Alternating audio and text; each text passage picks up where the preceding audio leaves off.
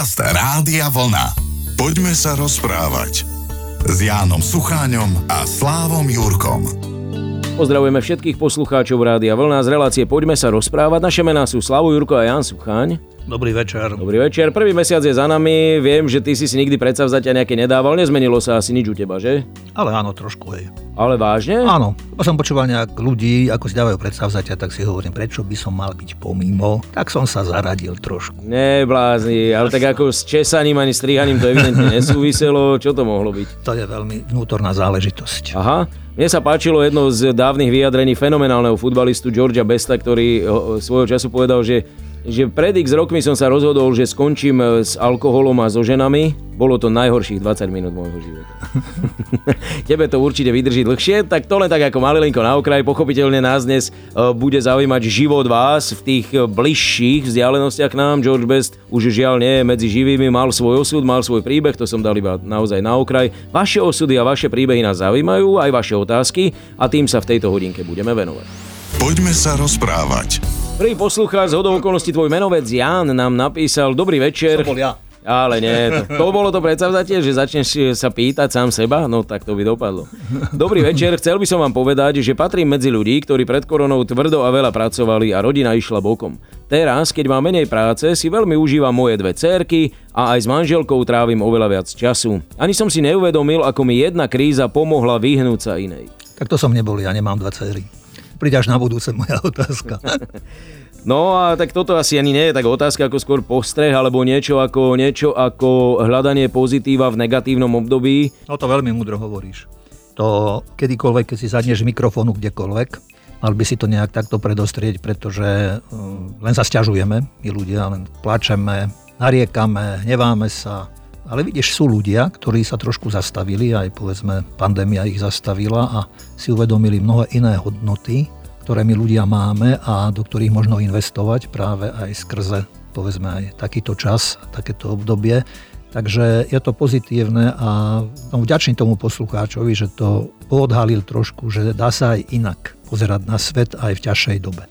A o to viacej teda, že ešte, pretože rodina, nechcem, aby to vyznelo ako fráza, ale to je asi najlepšia investícia, by som povedal, do rodiny a do detí. A tam treba si uvedomiť, mať pre nich čas. Ja som raz počúval jednu reláciu, tam boli ľudia na slovo vzatí a odborníci na slovo a rozprávali tam svoje príbehy nejak a jeden z filozofov tam sedel tiež a ten hovoril svoj osobný príbeh, že mal cerku, ktorá, hm, keď bola malá, nevedela spať. Nemohla zaspať. Oni sa s manželkou trápili, že prečo, aj keď zaspala, sa rýchlo zobudila a hm, vyhľadali mnohých odborníkov a nič nepomáhalo. Takže on bol už taký skleslý, smutný, nešťastný. Predsa mu niekto poradil, nejakého psychológa, staršieho človeka, odborníka. A ten prvé, čo mu povedal tomuto otcovi, keď on vyrozprával tento svoj príbeh a to nešťastie so svojou dcérou, on hovorí, že ukážte mi váš diár. No a on mal ten diár každý deň vyplnený od rána do večera. A on mu hovorí, že tu na od 18. do 20. hodiny si vyškrtnite to, čo tam máte pre druhých, napíšte tam svoju dceru.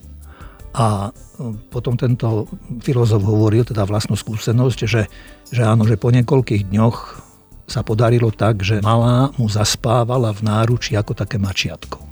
Takže tiež taký obraz, že sme uštvaní mnohokrát, vidíme všetko ostatné a to okolo seba berieme možno ako samozrejme a že je tam život, povedzme život detí, ktoré majú tiež svoje potreby a svoje požiadavky a potrebujú mať pocit istoty a domova.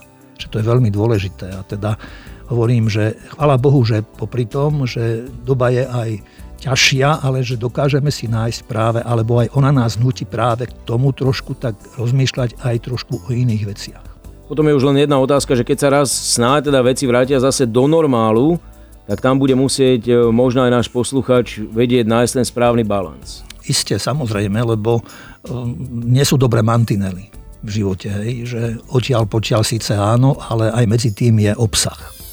Poďme sa rozprávať s Jánom Sucháňom a Slávom Jurkom. Som z menšieho mesta, kde každý každého pozná. Nedávno sa po šiestich rokoch vo vezení vrátil jeden sused a vidím na ňom, ako veľmi ho to zmenilo. Chodí ako bez duše, pôsobí odovzdania, ako by už nemal chuť žiť. Rozmýšľam, či sa mu mám prihovoriť, alebo ho nechať tak, aby sa vrátil do normálu sám, vlastnými prostriedkami, len či mu nebehajú porozumieť nejaké nebezpečné myšlienky, to je postreh alebo skúsenosť našej poslucháčky Zuzany. Zvláštne, pretože o takejto kategórii alebo o ľuďoch vo väzení sme nehovorili. Ja som kedysi dávno čítal, že väznice boli preplnené, hej, že, že je tam extrémne veľa ľudí. Potom z druhej strany vidíme aj to, že sa o nich snažia zaujímať alebo starať, či kňazi, kňazi automaticky, ale neraz aj osobnosti známe z verejného života alebo spoločenského života idú medzi takýchto ľudí. Možno práve preto, aby im pomohli nejako, ja neviem, udržať ten kontakt s vonkajším svetom, aby ozaj ten návrat potom do reality nebol pre nich taký, ako sa asi deje u tohto, že, že sa nevie niekde zaradiť? Ono je to veľmi náročné asi. Ono, každý sme iný a si myslím, že aj ten väzeň, otázkov je isté aj, že prečo je vo väzení, prečo bol vo väzení, že ako preniknúť v podstate k bytiu toho človeka, k duši toho človeka. Ono nestačí len, povedzme, ja neviem, aj, aj väzňom zabezpečiť zabezpečiť ich po materiálnej stránke.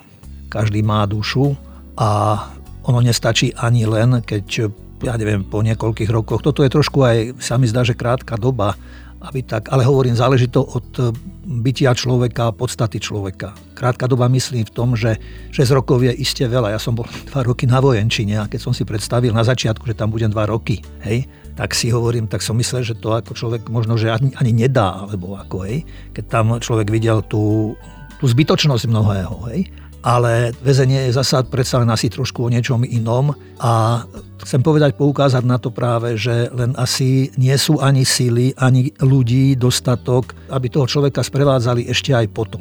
Možno aj keď bol vo väzení, možno nemal nejakých blízkych ľudí, ktorí by, s ktorými by udržiaval ten kontakt hej, s vonkajším svetom, ktorí by toho človeka trošku tak aj cez tie väzenské múry nejak tým iným spôsobom, vnútorným spôsobom, duchovným spôsobom udržiavali tak trošku pri živote a pri svete a aby ten človek celkom nestratil kontakt so svetom a aby nemával rukou, že nado mnou už bol urobený kríž, čo ja už teraz. Všetci ma budú súdiť, všetci ma budú odsudzovať alebo nejak tak.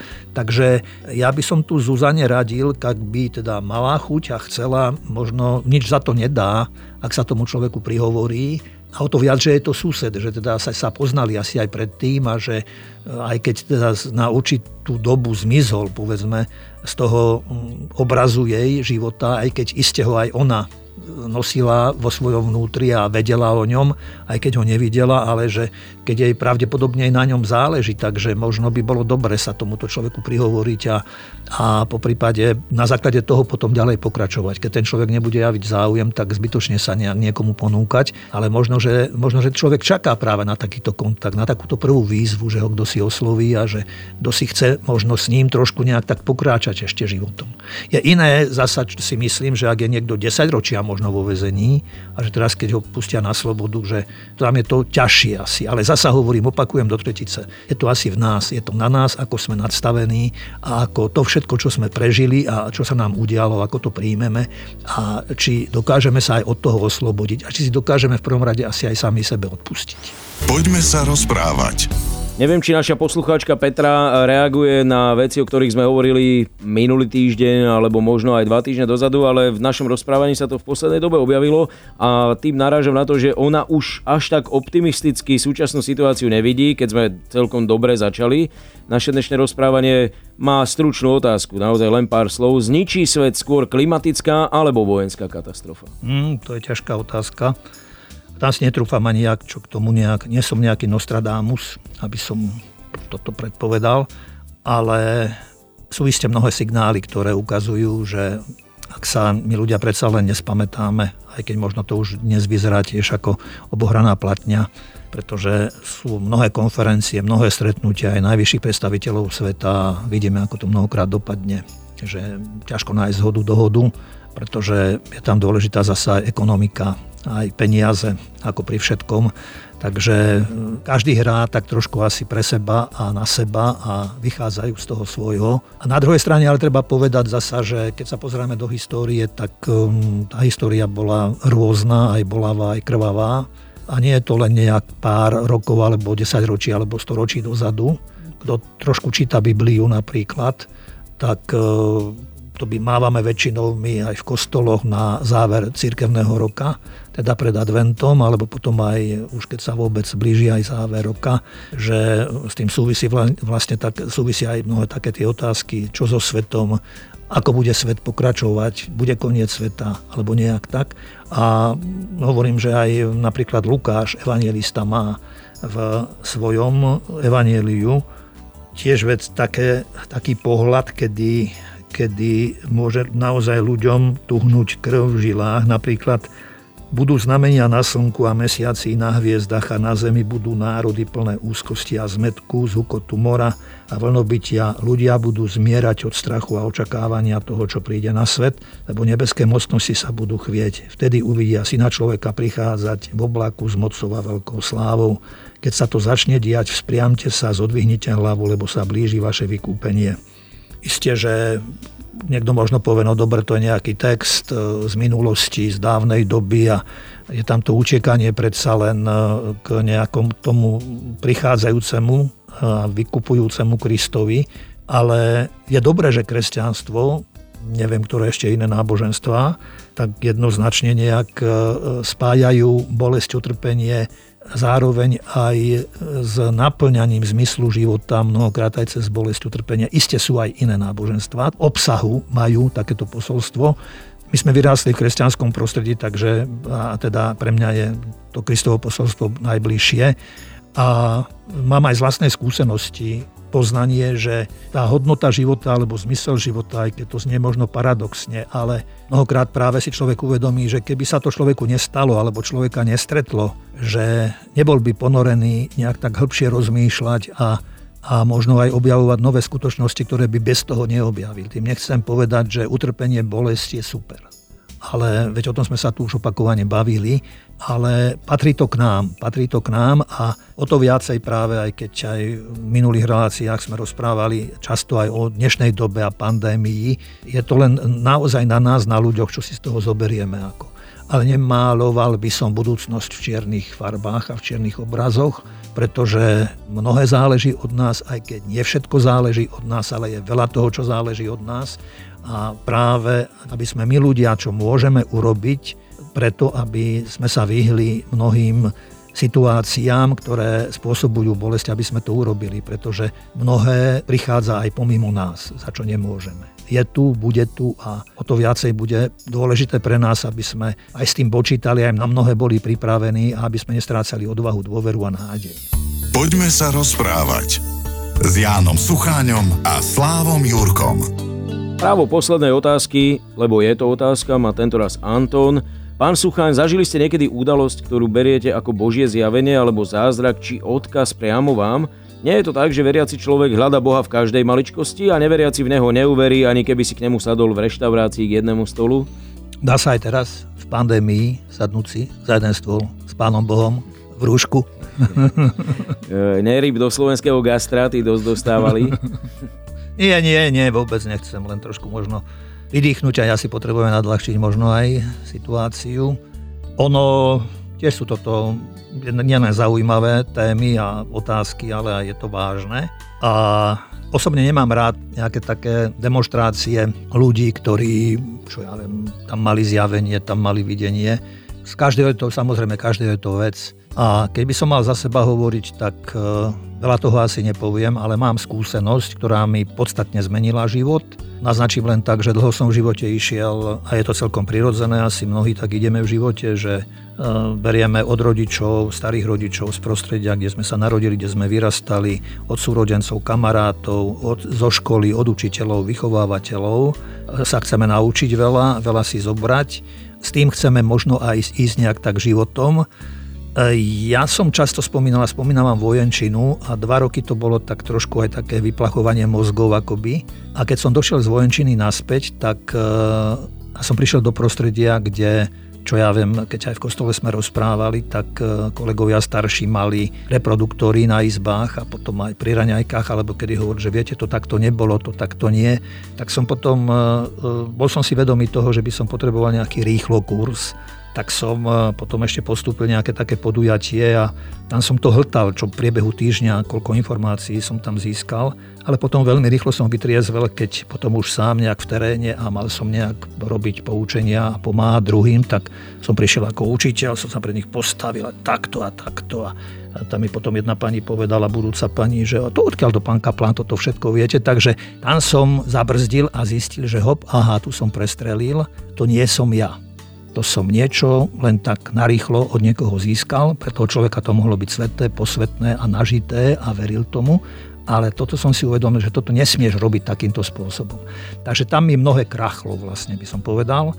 A čo bolo potrebné asi, aby som potom začal ísť svojou cestou so zreteľom na to všetko, čo som získal, čo som počul, čo, som, čo ma naučili. Nie, že by som to bol býval vyvrhol a odhodil, ale k tomu všetkému, čo som si uvedomil, že toto bude tvoje, ale ber si z toho, aby si nikoho neranil, alebo to, čo cítiš a vnímaš ako zmysluplné.